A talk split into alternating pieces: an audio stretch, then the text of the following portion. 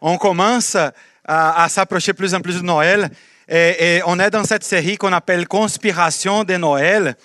Et pour moi, ça se passe beaucoup dans cette célébration aussi avec les enfants. Donc, je veux vous remercier de venir et de participer avec les enfants. Parce que l'idée qu'on a, c'est qu'on veut former les enfants, dès qu'ils sont petits, à vivre une vie de communauté qui est riche, à chanter des louanges à Dieu, à reconnaître et apprendre ce qui Dieu, ce qui Jésus, l'histoire de Jésus.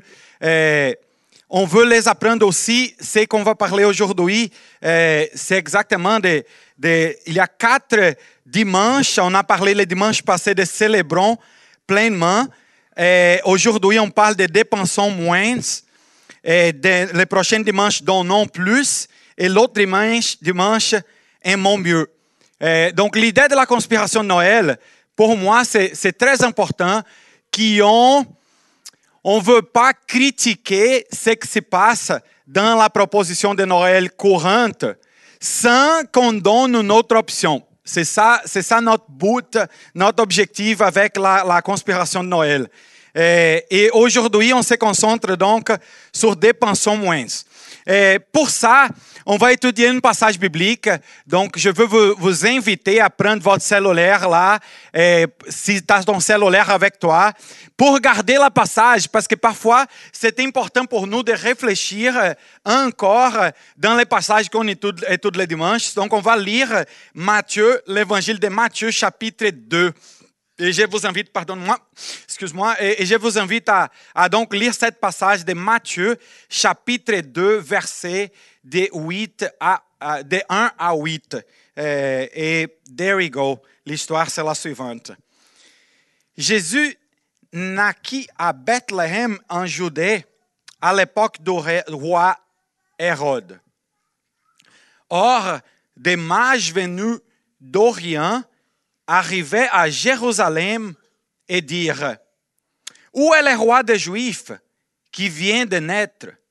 En effet, nous avons vu son étoile en Orient et nous sommes venus pour l'adorer. » Quand le roi Hérode apprit cela, il fut troublé et toute Jérusalem avec lui. Il rassembla tous les chefs des prêtres et spécialiste de la loi, qui comptait le peuple, et leur demanda où le Messie devait naître. Ils lui dirent à Bethléem, en Judée, car voici ce qui a été écrit par les prophètes. Et toi, Bethléem, terre de Juda, tu n'es certes pas la plus petite parmi les principales villes de Juda, car de toi sortira un chef qui prendra soin d'Israël, mon peuple. Alors, Hérode fit appeler en secret les mages. Il s'informa soigneusement auprès d'eux du moment où l'étoile était apparue. Puis, il les envoya à Bethléem en disant, « Allez prendre des informations exactes sur les petits enfants.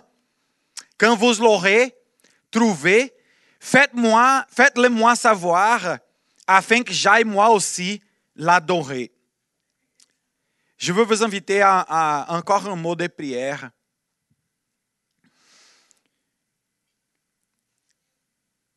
Dieu, ce matin, nous voulons entendre ta voix à travers ta parole, la Bible.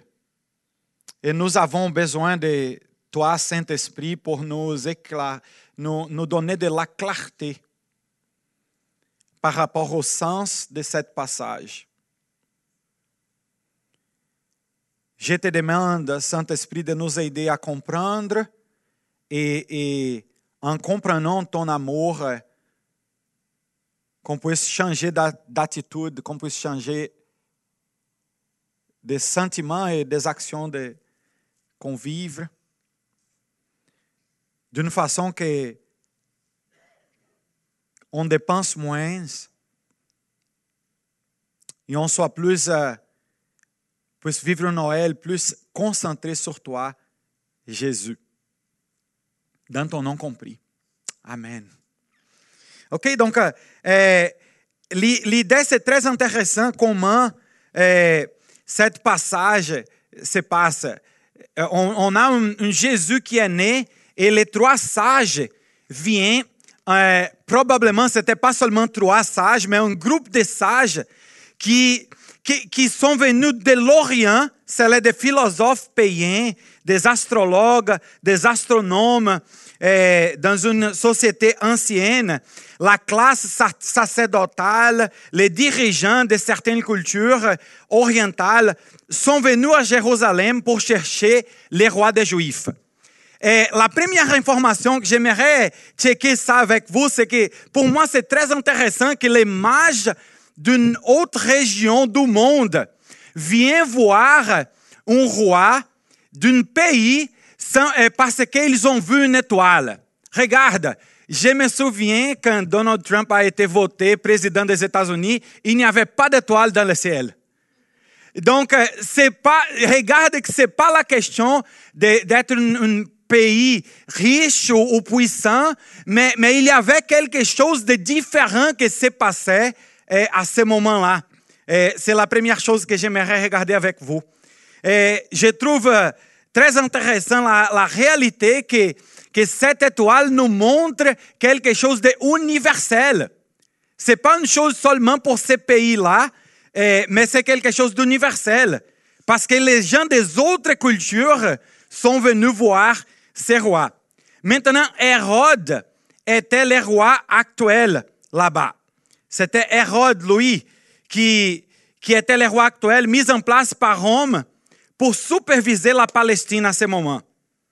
Il entend cette nouvelle, il a été profondément troublé.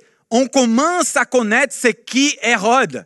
C'est quand il arrive, même que c'est un signe miraculeux, Hérode est un peu troublé au lieu de vraiment joyeux. Il est un peu troublé par la réalité qu'il peut perdre un peu de son pouvoir.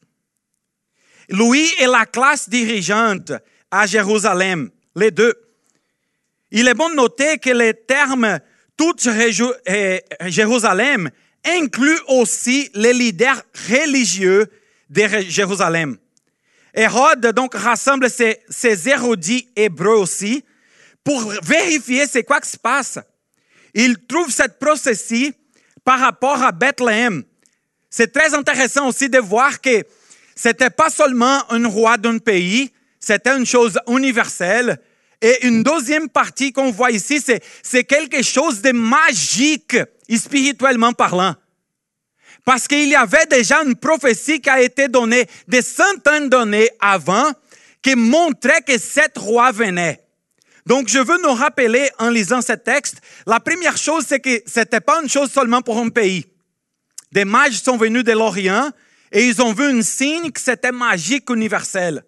La deuxième chose, on voit qu'il y a une prophétie, quelque chose de spirituellement incroyable qui s'est passé, qui dirait, dans le passé, il y avait cette prophétie qui parlait, « Hey, un roi va venir, et ce roi va être né à Bethléem. » Hérode appelait ces hommes sages en secret, et on connaît l'histoire, on a vu l'histoire là, et Hérode, il a dit, « Hey, allez chercher ces enfants du mieux que vous pouvez, et dès que vous les trouverez, assurez-vous d'envoyer un message de son emplacement afin que je puisse l'adorer. » Regarde que Hérode encore commence, on voit qu'il y a quelque chose qui c'est pas la vérité ici.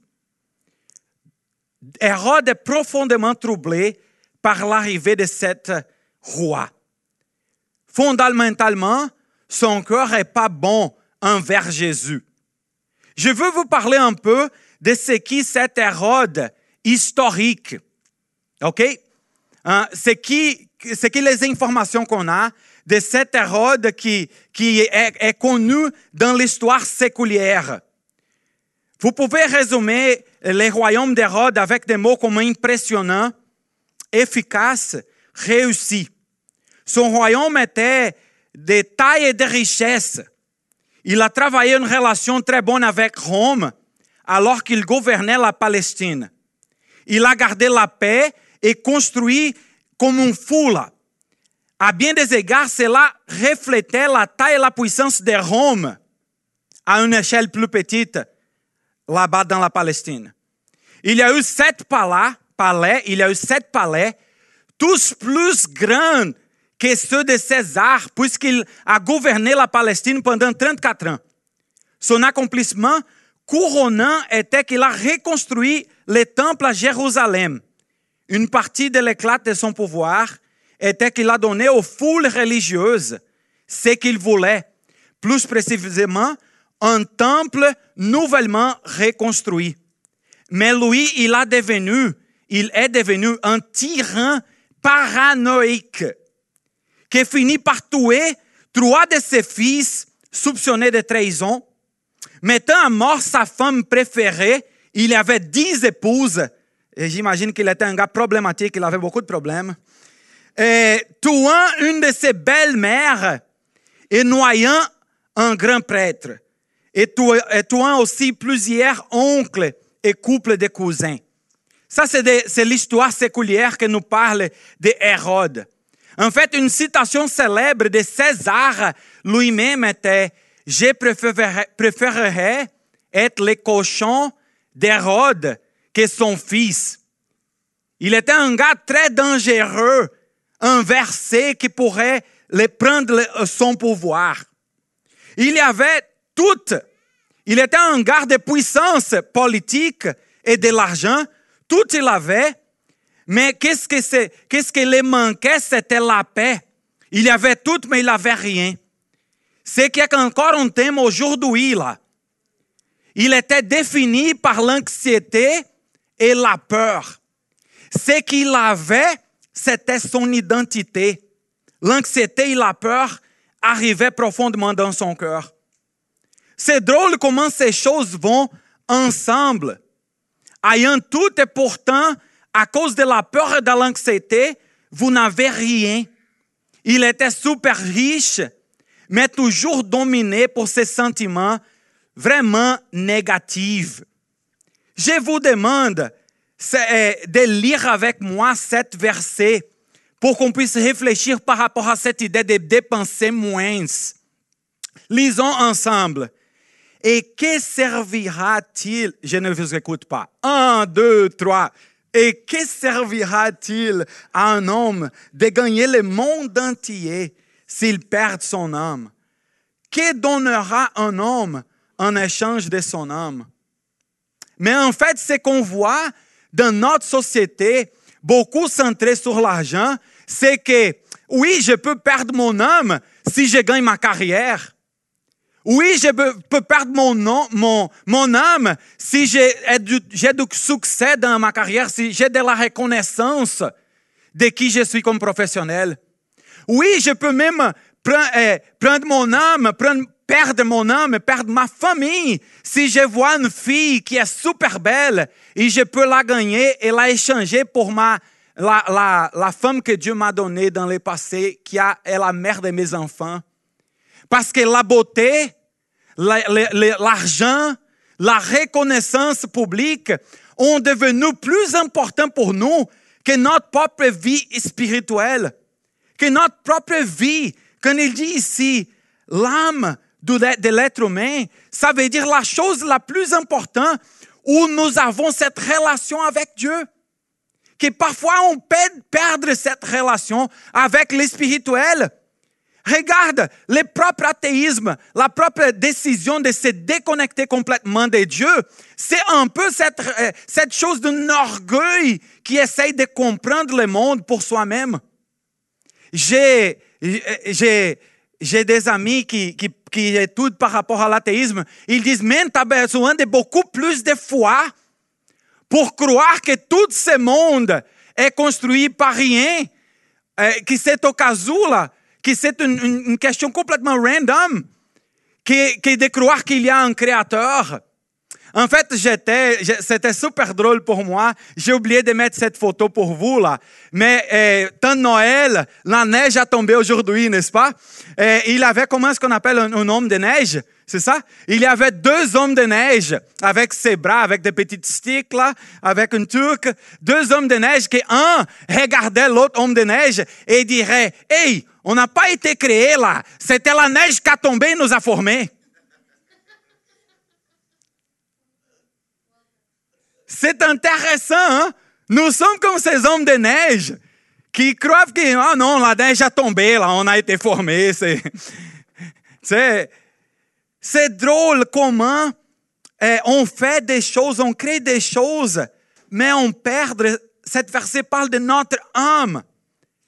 Le centre de notre possibilité de se connecter avec Dieu.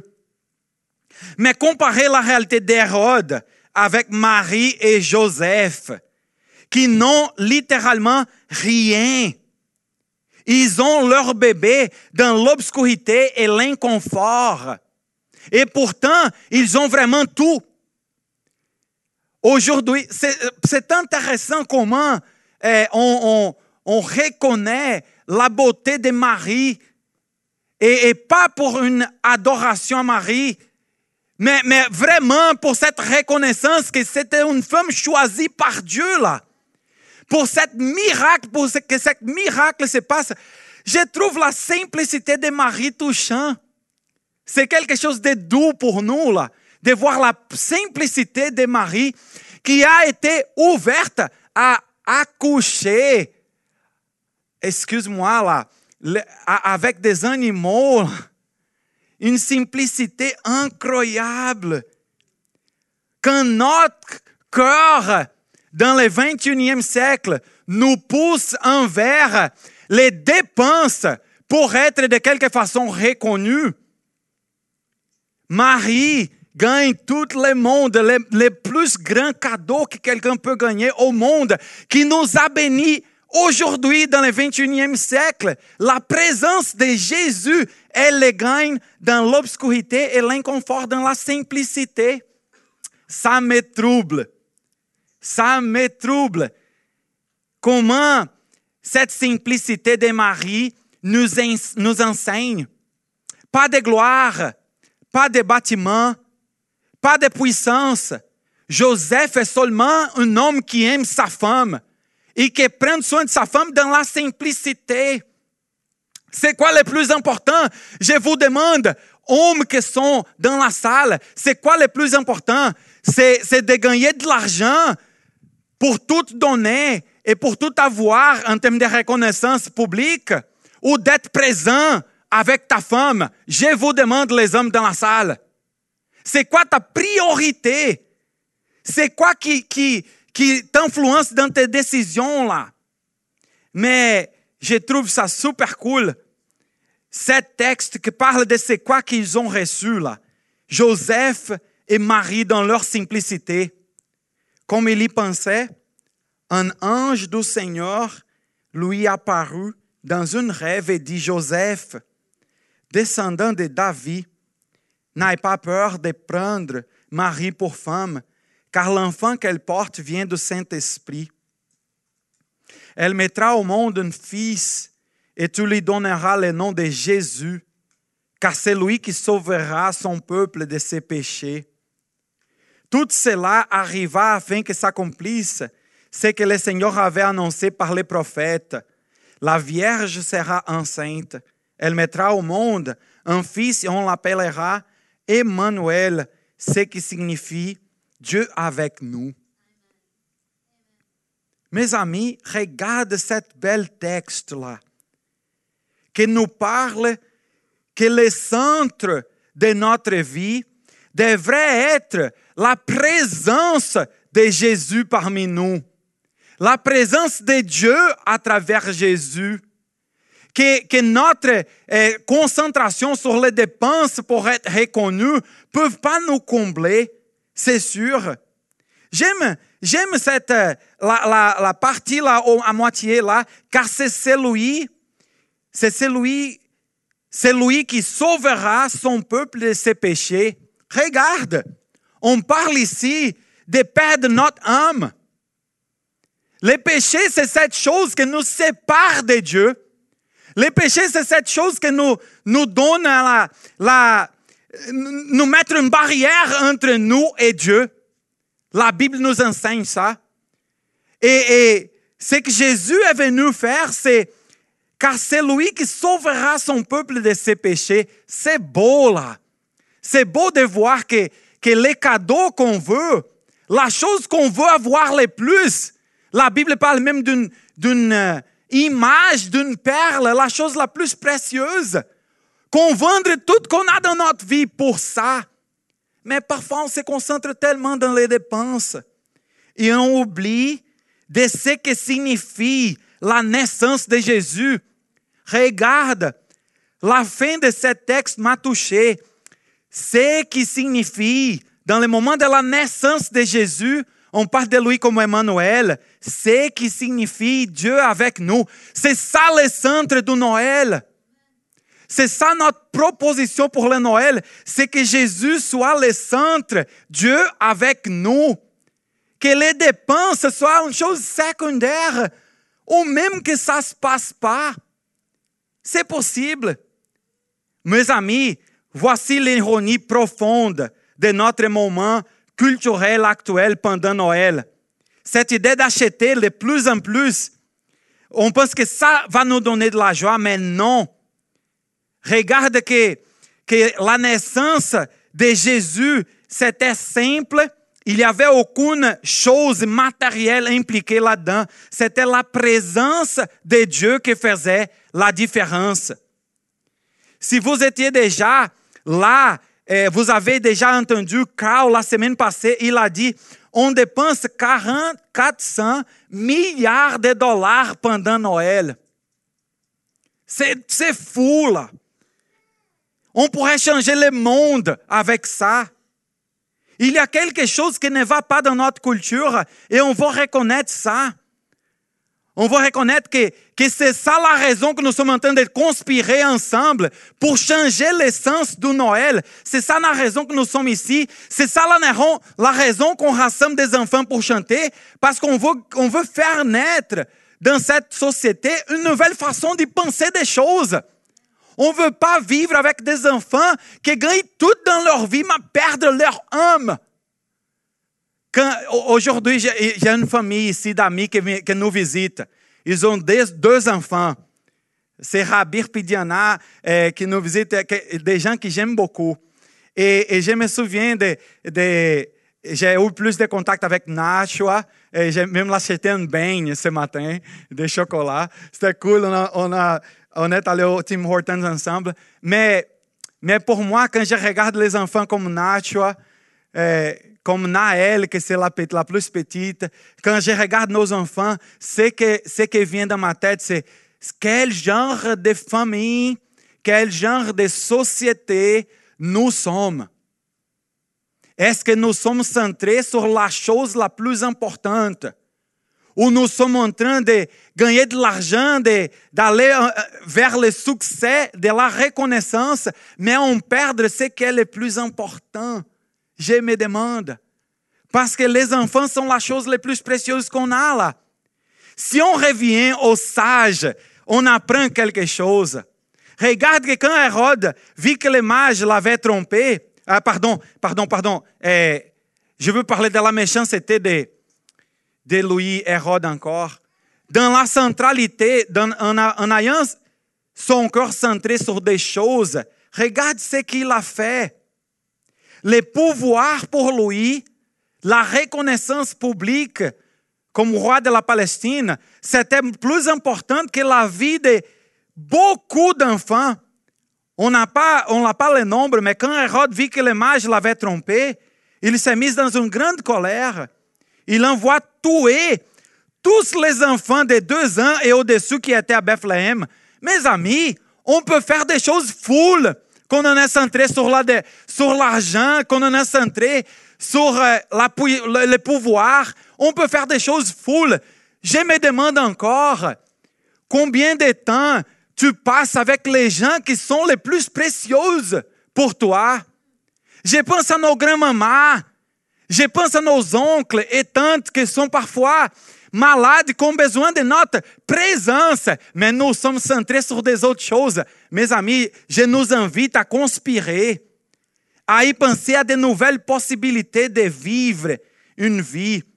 Ces gars étaient complètement perdus. Ces gars étaient vraiment perdus là. Mais les sages ont vécu une expérience différente. Après avoir entendu le roi, il partit. L'étoile qu'il avait vue, l'Orient, allait devant eux jusqu'au moment où, arrivée au-dessous de l'endroit où étaient les petits enfants, elle s'arrêta. Quand ils aperçurent l'étoile, ils furent remplis d'une très grande joie. Quand on rencontre les bonnes choses dans la vie, c'est ça qui se passe. Au contraire de quand on dépense, et on dépense, et à la fin on voit, oui, je suis dans cette super belle et grande voiture, mais je suis seul. Tu vois, mais ici, ce qui se passe, c'est dans la rencontre avec Jésus, il y a une grande joie. Il entrait dans la maison, virent le petit enfant avec Marie, sa mère, se prosternaient et l'adoraient. Ensuite, ils ouvrirent leur trésor et lui offrirent un cadeau de l'or, de l'encens et de la myrrhe. Puis, avertis dans un rêve de ne pas retourner vers Hérode, ils regagnaient leur pays par un autre chemin.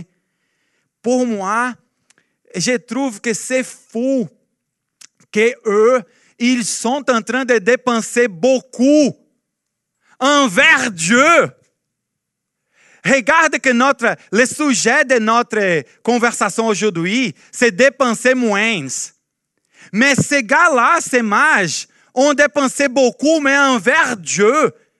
Et parfois, on a déjà parlé de l'argent aujourd'hui, on vit dans une communauté et on se soutient ensemble. Tout ce qu'on a ici a été acheté par nous, là. Tout ce qu'on a. Mais moi, je ne parle pas maintenant de ça.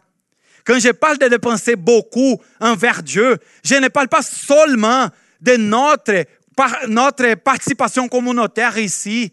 Je parle de c'est quoi la partie de ton argent qui est envoyée pour servir les pauvres? C'est quoi la partie de ton argent qui est envoyée pour aider les causes honorables? C'est quoi la partie de ton argent qui est aussi là pour les gens qui ont des besoins instantanés dans leur vie, qu'ils ont besoin d'une bonne personne qui a bien géré son argent pour leur donner. Ça change tout, là. Quand on se concentre comme les mages à offrir nos trésors à Dieu, ça change tout. Je n'ai pas même d'idée.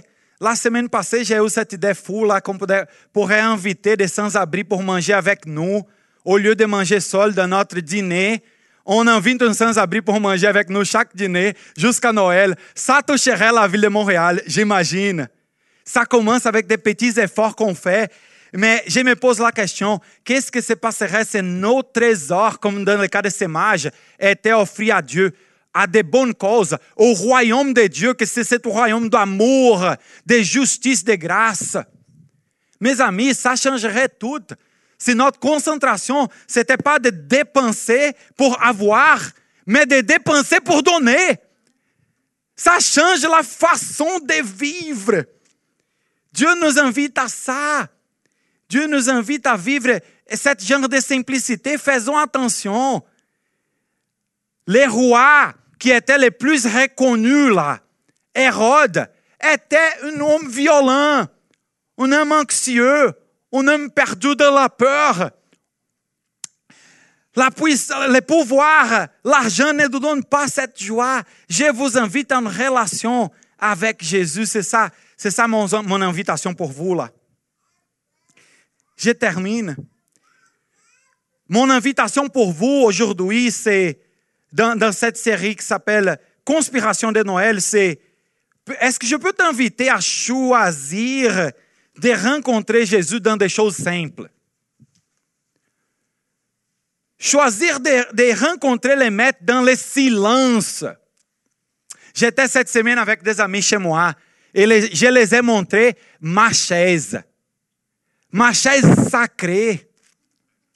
C'est la chaise où moi je m'arrête, je prends ma Bible et je rencontre le Seigneur. Ça ne me coûte pas de l'argent. Rencontrer Dieu, c'est dans la chose la plus simple. Je vous invite à choisir de rencontrer Jésus dans les choses simples. Savez, le numéro 1, c'est contraire à essayer de rencontrer de la joie dans des choses matérielles. Numéro 2, choisissez de fuir la culture des dépenses pour se faire valoir. Tu sais, c'est quoi la raison qu'on a commencé Église 21? Une des raisons, c'est qu'on veut dire aux gens de Montréal, vous avez de valeur. Ça ne dépend pas de ton travail, si tu es un avocat, si tu es un médecin. Non, ça ne dépend pas si tu as beaucoup d'argent, si tu es pauvre ou riche. Chaque personne est un enfant aimé de Dieu. À cet appel, on veut appeler les gens de Montréal à devenir des enfants de Dieu, à s'approcher du Seigneur et reconnaître cette valeur qu'on a. Dieu nous a créés à son image, mais les péchés nous a comme on dit, teinté, c'est ça, teinté. On a perdu cette belle image de Dieu par nos fautes, nos péchés. Et Jésus, il nous invite à rétablir cette vie avec Dieu en lui. Troisième, choisissez de dépenser moins. Je vous invite à prendre cette choix intentionnel. Choisir de dépenser moins. Choisissez de passer du temps avec Jésus dans ce Noël et choisissez de passer du temps avec les gens que Jésus est venu aimer autour de toi.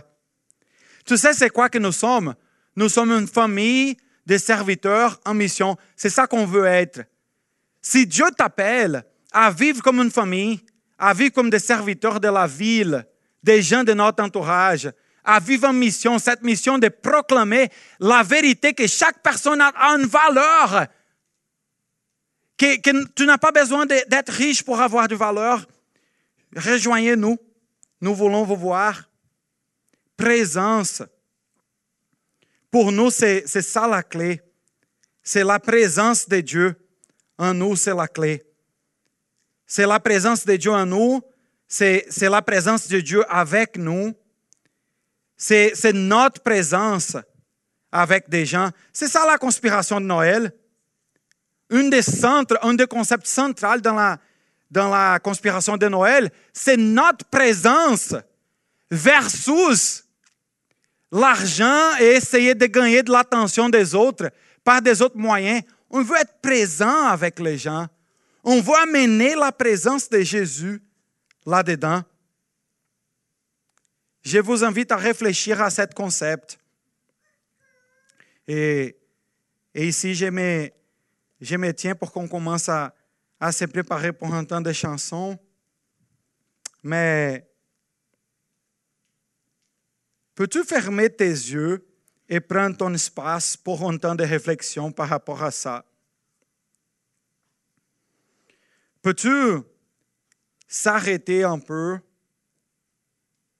et te demander à toi-même, es-tu en train d'essayer de faire beaucoup de choses, mais tu es en train de perdre ton âme?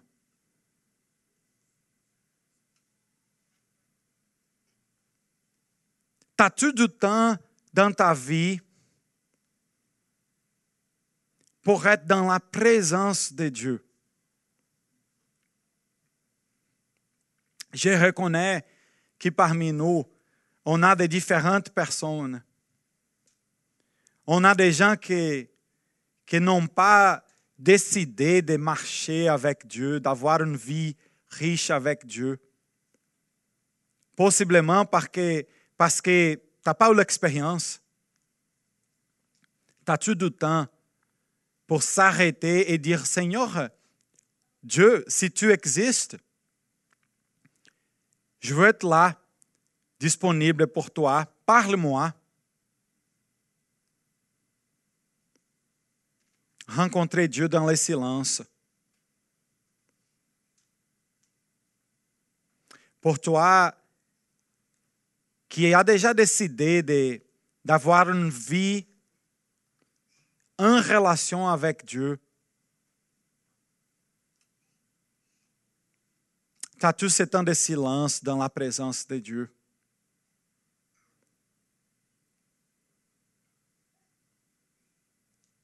J'imagine qu'aujourd'hui, quand on pense de dépenser moins,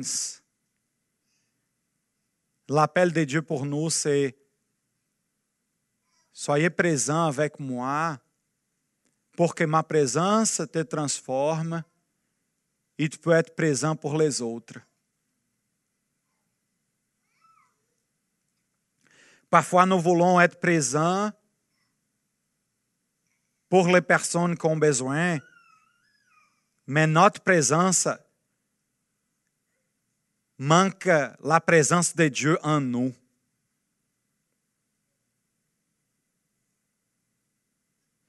C'est ça mon appel pour vous, c'est que on puisse rester dans la présence de Dieu. Avoir cette vie dans la présence de Dieu. Et à partir d'une vie dans la présence de Dieu, qu'on puisse être présent pour des autres personnes. Si je peux te demander d'avoir un temps de prière toi-même maintenant, avec tes yeux fermés, peux-tu prier pour la présence de Dieu dans ta vie? Et deuxièmement, peux-tu prier pour la présence de Dieu à travers toi dans la vie des gens?